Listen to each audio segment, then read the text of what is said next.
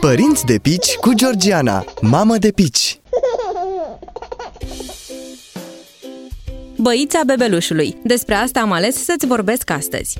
Pentru mine, momentul băiței a fost la început un motiv de mare îngrijorare.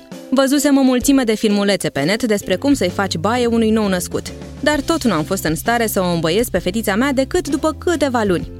Din fericire, soțul a preluat din prima zi responsabilitatea și a devenit repede foarte priceput, iar băița a ajuns un ritual de fiecare seară.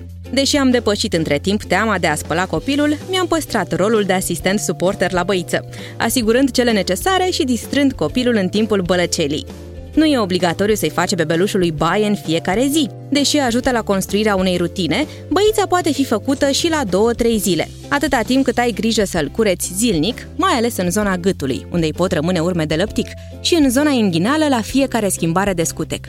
Pentru noi, serile cu băiță sunt cele mai frumoase și mai distractive. Ne asigurăm de fiecare dată că avem 24 de grade în baie și în dormitor și că toate cele necesare ne sunt la îndemână. Șamponul și gelul de duș, un burețel, un prosop moale, scutecul, hăinuțele de schimb și eventual uleiul de masaj de după băiță. Ce mi s-a părut dificil? Să-mi dau seama dacă apa din cădiță are o temperatură potrivită, de preferat 37-38 de grade. La început mi se părea ori prea fierbinte, ori prea rece. Am primit între timp și un termometru, dar nu l-am folosit prea mult pentru că am învățat repede să potrivesc apa. Pentru o băiță fără griji, îți sugerez să folosești cotul sau încheietura mâinii pentru a simți cât de potrivită este apa și să-i vorbești blând și vesel bebelușului în timpul băiței. Bălăceală plăcută!